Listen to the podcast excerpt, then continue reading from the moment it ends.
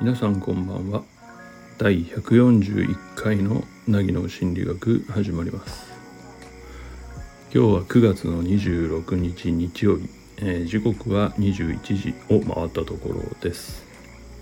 日曜日、えー、いかがお過ごしだったでしょうか。今日は雨の一日でしたからね。せっかくの週末を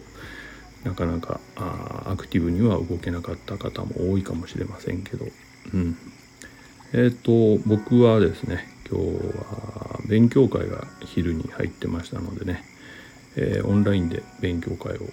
実施してその前後がまあオンラインで仕事をしていたということになります。うん。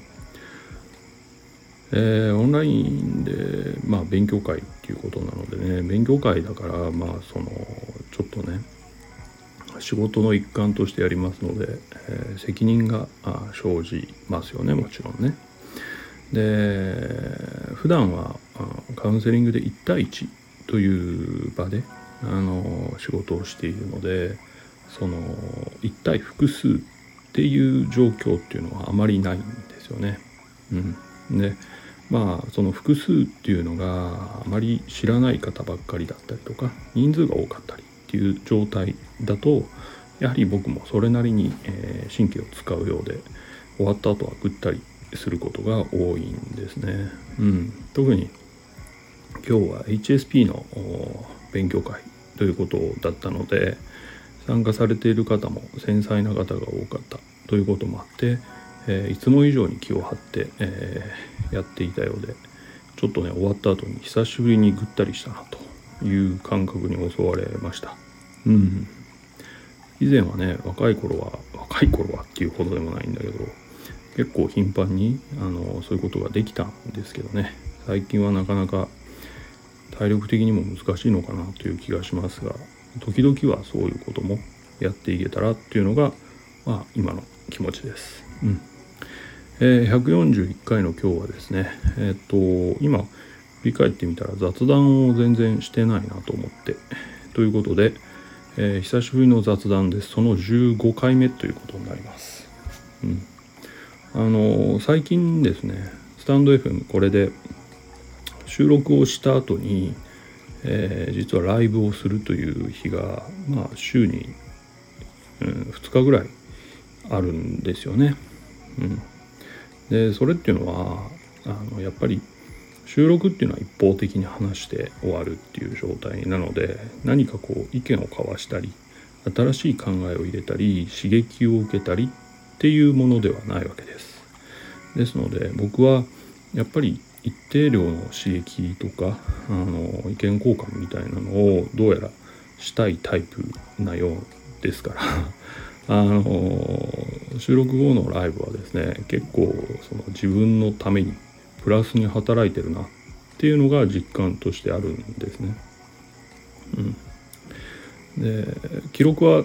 要は記録に残してはいないんだけどあのライブそのそれらの雑談的ライブに関しては、うん、いつも思うのはその知ってる方があの来て、うん、その人たちと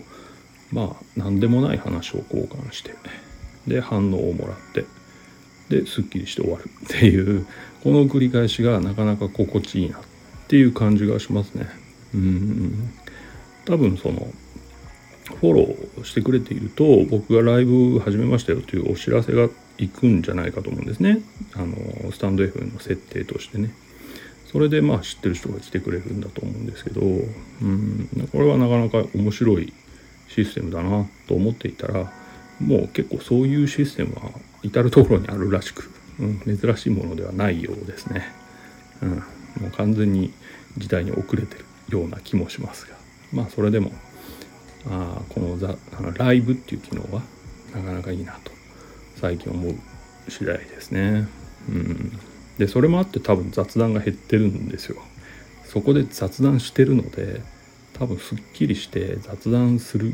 気持ちが湧いてきてないんだろうなっていうことです。うんそれと一方でですねそのその雑談の時にもちょっと話した気がするんだけどあライブの時にもねあの本当年を経るごとにっていうかだんだんですねその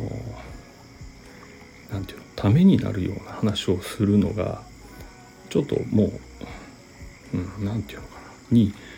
そうためになるような話をすることに対するモチベーションがすごく下がってきてるっていう自分を感じます最近。うん。なんか以前はね何かサポートになるようにと思って結構やってたんですけどね。最近本当にあのこれ以前の雑談でも言ったかもしれないんですけどこれを言ってどうなるんだろうっていうその見えない相手に対して言ってね。どう伝わるって何が起きるんだろうって思うとなんかあんまり意味がないような気がしてきて、うん、まあ言い換えるとこれ多分自己満足だなって思うことが多くなってきてるんですよね。うん、でそういうことに対するモチベーションは本当に下がってきてしまったのでうん。まあここのスタンド FM ではあのやってますけど毎日更新っていうのを。ちょっと目標に挙げたので。えっと、僕がずっとやってきた Twitter とかですね。ブログみたいなものでの発信はもう極端に減ってます、うん、月に1回ぐらい、うん、月に1回ない時もあるぐらいですね。うんどうしたんでしょうね。でも一方でその直接対話ですね。直接っていうのはその相手と僕の間で対話をしてその深みに入っていくみたいなことに対するモチベーションはこれは以前よりすごく上がってるんですね。うん。だから僕としてはやっぱりいろいろな人ともっともっと話してその人のことを知っていきたいっていう気持ちが最近強くなってきたなと。そういうふうに思います。だから多分エネルギー総量が決まっててそれをどこに分配するかっていう話になってるからうんなんかためになることの発信に回すエネルギーが多分残ってないっていうふうに思いますね最近ね。うんうん。まあねいっぱいありますのでそういう話って、うん、それもあると思いますけど。えっとまあ雑談と言っておきながらちょっと硬い話ばっかりしてますけどね。そういえばあの僕は何回かここでも言ってると思うけど今年すごく部屋を片付けるというまあうちのリフォームとかもあったんでね。あの自分の持ち物を本当に久しぶりに見直してるっていう状態です。でここ僕が住んでるマンションってあの僕はえっと多分、大学の、うんと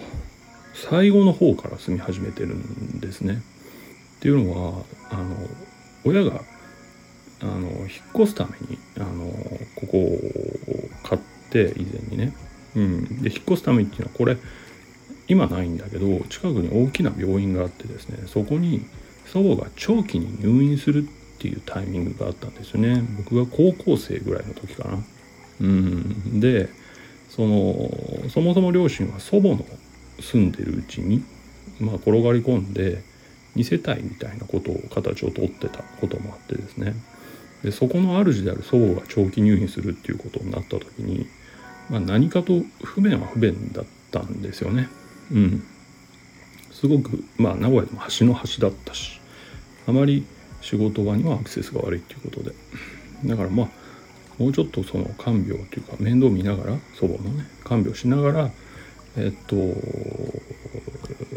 何て言うのかな、交通の便のいいところっていうことで、そのタイミングで買ってるんですが、祖母がですね、驚異的な回復を見せて、実は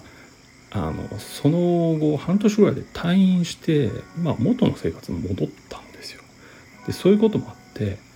あの買ったんだけど買ったっていうのはローン組んで買ったんだけどえっと使わないみたいな状態で浮いてたんで。僕がまあ大学終わりぐらいの時にあのまあ授業も少ないからっていうことで名古屋に戻ってきててうんとその時に多分住み始めてるっていうことです。はい。えー、なんで僕は働き始めてからまあ何て言うのその自動でじゃないんだけど僕の持ち物として僕が引き続きローンを払っていくみたいな形にしてですねそのまま引き継いだ家なんですよね。で考えると20代の前半から今までずっとそこに住んでるわけです。だからその間にあの手に入れたものっていうのをずっとあるわけですよ。これの片付けがですね本当に長い間かかってしまっていてで特にあの僕はどっかで言ったかな。最初あのアウトドア関係の仕事山とかそういうのをやってたのでそのアウトドア関係の道具がもう山のようにある。それともう一つこれは子供の頃から本が大好きだったので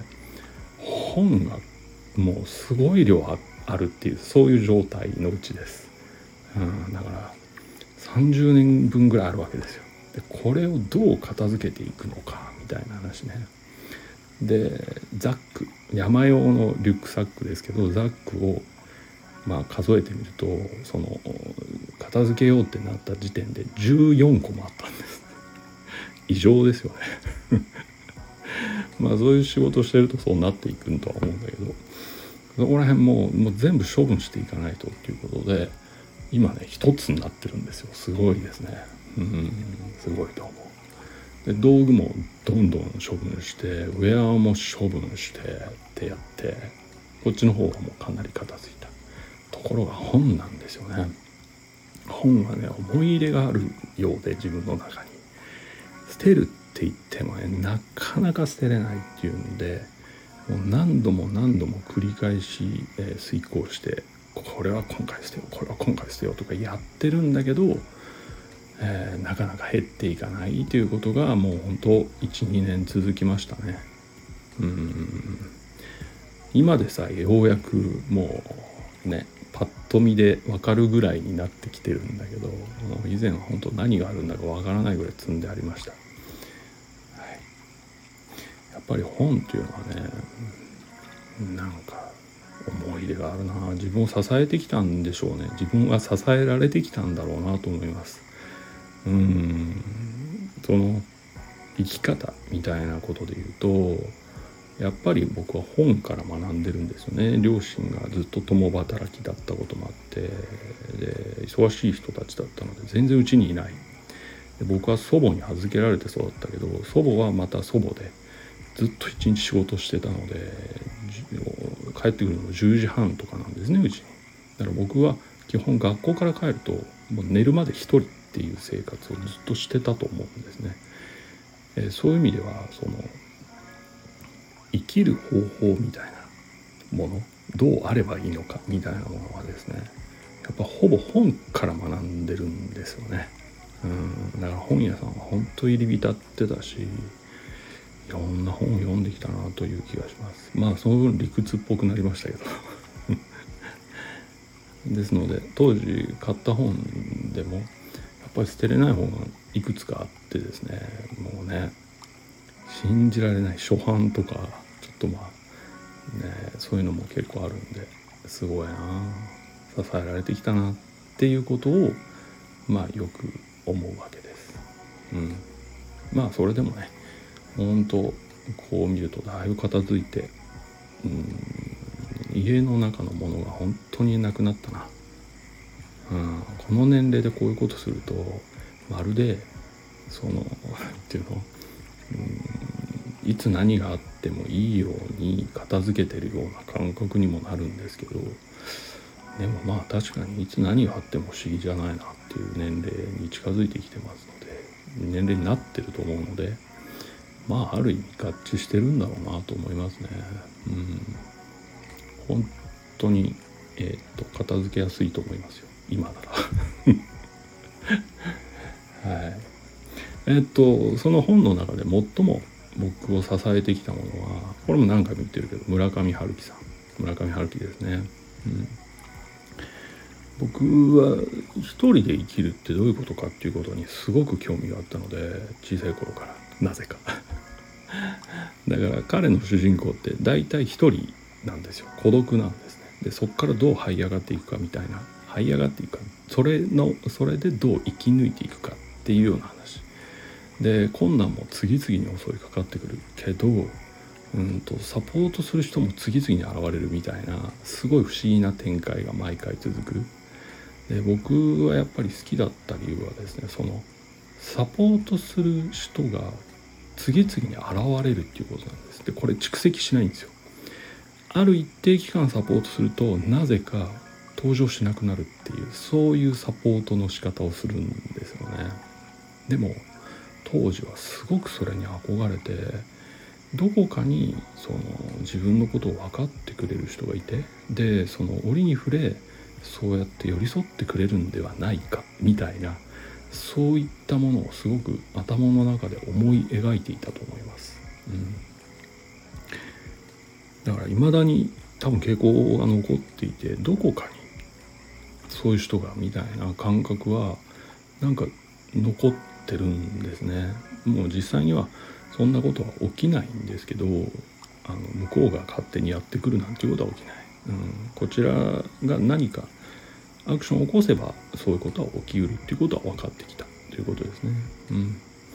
でもねあの感覚っていうのは本当子供の頃救いだったと思います。うん、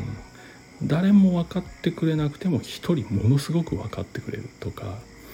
うん、誰も分かってくれないけど一人ものすごくその何て言うの自分を知ろうとしてくれているとかみたいなのが現れてくるわけですよ。それはね本当僕には支えになったなと思いますね。うん初期の頃僕が好きだったのは羊三部作っていう言われているものでね、うん、あのまあどうだろう。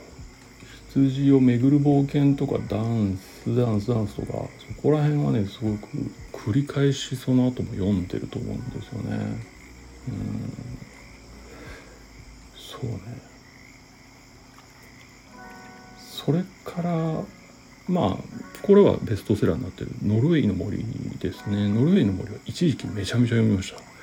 めちゃめちゃっていうのは何度も多分僕は今本の名前を言ってるものはどれも10回以上読み直してる。好きなものも20回近く読み直してると思うんだけど、うん、ノルウェーの森は一時期なぜかすごいハマって何度も繰り返し読んだと思います。で決定的にはまったのが海辺のカフカです。はい。えっとあそこに出てくるその登場人物、うん、メイン主人公じゃない主人公の周りにいる支える人たちがあまりにも僕の何て言うのかな。うん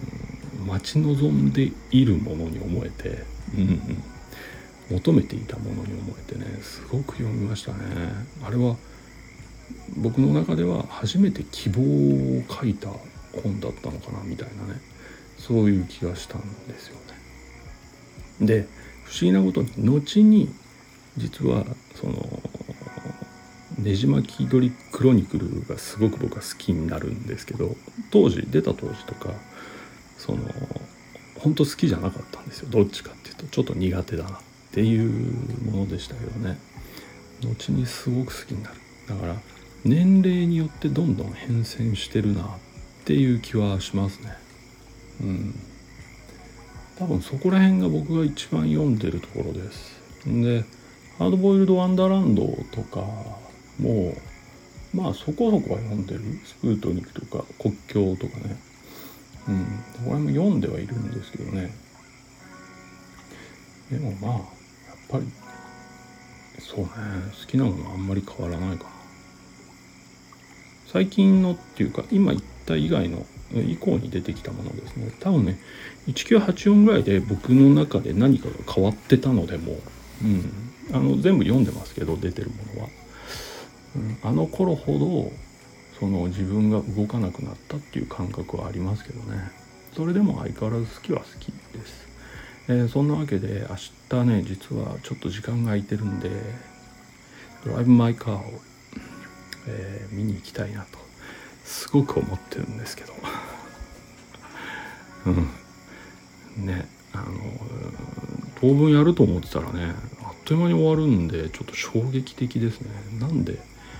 かなと思ってるんだけど多分あのコロナ禍で配給が中止になって順番待ちなんですよね映画が。だから次々に新作が今すごい勢いで目まぐるしく公開されててあっという間に終わっちゃうんですよ当たってないやつって。うんということだと思うんだけどね。ちょっとねどうしても見に行きたい。どうしても。うん。ということで明日なんとかですねうんちょっと行けたら行こうかな。ギリギリなんでね時間的にはねちょっとどうなるか分かりませんけど行きたいですね。うん。はい。何の話だっけ？あそうそう本の話からそこへ行きました。うーんとそうね。あと雑談ね。あとはそんなにはないかな。今ちょっと僕は季節の変わり目ですごく体調が悪くてそもそもアレルギー体質なんですね。で花粉症もすごくある。で一年中何かのアレルギーに反応してるみたいなことで、えー、非常にしんどい日々が続いていますけどね、えー、薬ばっか飲んでてもういよいよおじいちゃんだなと思うんですけど、うん、嫌ですね。そのうち飲んだか飲まないかわからんくなって何度も飲むみたいな風になるのかと思うとゾッとしますけど。はい。もう仕方ないですねそこら辺はね。受け入れていこうと思います。でもまああの昨日からねあの対面スタートして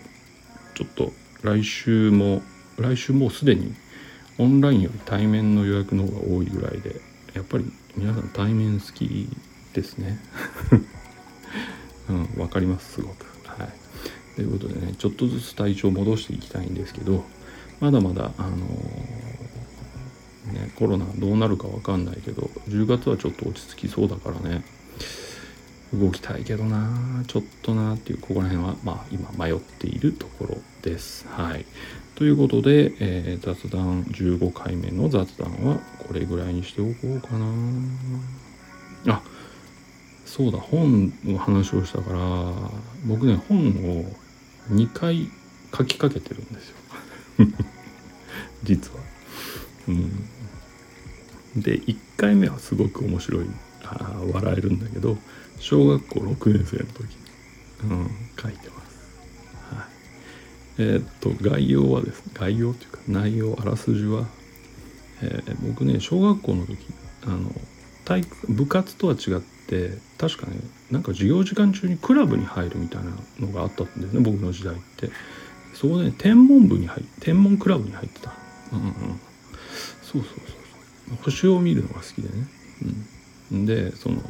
書いた本の概要ってえっとあるその小学校の天文クラブのチームがえっと月がねえっと月で要はその問題が起きて、えー、軌道から外れて月が地球に向かってるっていうのを発見する。ある時ね。でそれですごく笑えるんだけど、えー、なぜか NASA に電話する。そうすると NASA の人が驚いて確認してみるって言って確認すると本当にそうだって。よく発見してくれたって言われる。で NASA から特別チームが迎えに来て「君たちを研究チームに入れる」って言って僕らは NASA に行って NASA の人と協力して月が地球に激突するのを回避するっていうそういう物語を書きました。ありえないんですけどね、はい、そういうのすごい鮮明に覚えてます、うん、でその後はですね実はえっと20代の終わりに一回書いてるんですよね。うん、そこら辺までなんかものを書きたいってなんとなく思ってて仕事はしてたんだけどね。うん、でその時はねあの、まあ、ちょっと入り口の話だけすると,、えー、っと当時たまたまですね僕の知り合いがいなくなるっていうことがあったんです、まあ、失踪みたいなことだと思っていただければいいんですけどでまあ結局見つからないんですけどでそれがすごい気になっててずっと。でねそのことを何か残せないかと思ってそのいつもそのこう失踪した子とね行ってたカフェっていうか喫茶店があるとコーヒー専門店がある。でそこはそのことを言ってる時から気になっていたんだけどすごく細いドアがその喫茶店の室内の入り組んだ室内なんですけどねある部分に細いドアがあるんですよ。ところがその前にはえっと大きなその観葉植物が置かれていてじっと見ないとそこにドアがあることは誰も気づかないですね。でその失踪した彼と何度もそのことについて話してるんですその喫茶店で。あれってどこへ行くドアなんだろう何用のドアなんだろうねみたいな話をしていてでその彼がねいや興味あるな一回行ってみたいよねみたいな話をしてた時に僕がたまたまいやああいうなんか人が入るにはちょっと細すぎるみたいなそれに隠してあるからあれ入ったら例えば戻ってこれないんじゃないの？みたいなんだったら嫌じゃんっていうような話をした後にいなくなったんです。現実の社会。っていうのがリンクしてるんだけど。で僕はその日から一人でその喫茶店に行ってずっとそのドアを見てるんです。この先に行ったんじゃないかっていう疑問を残してね、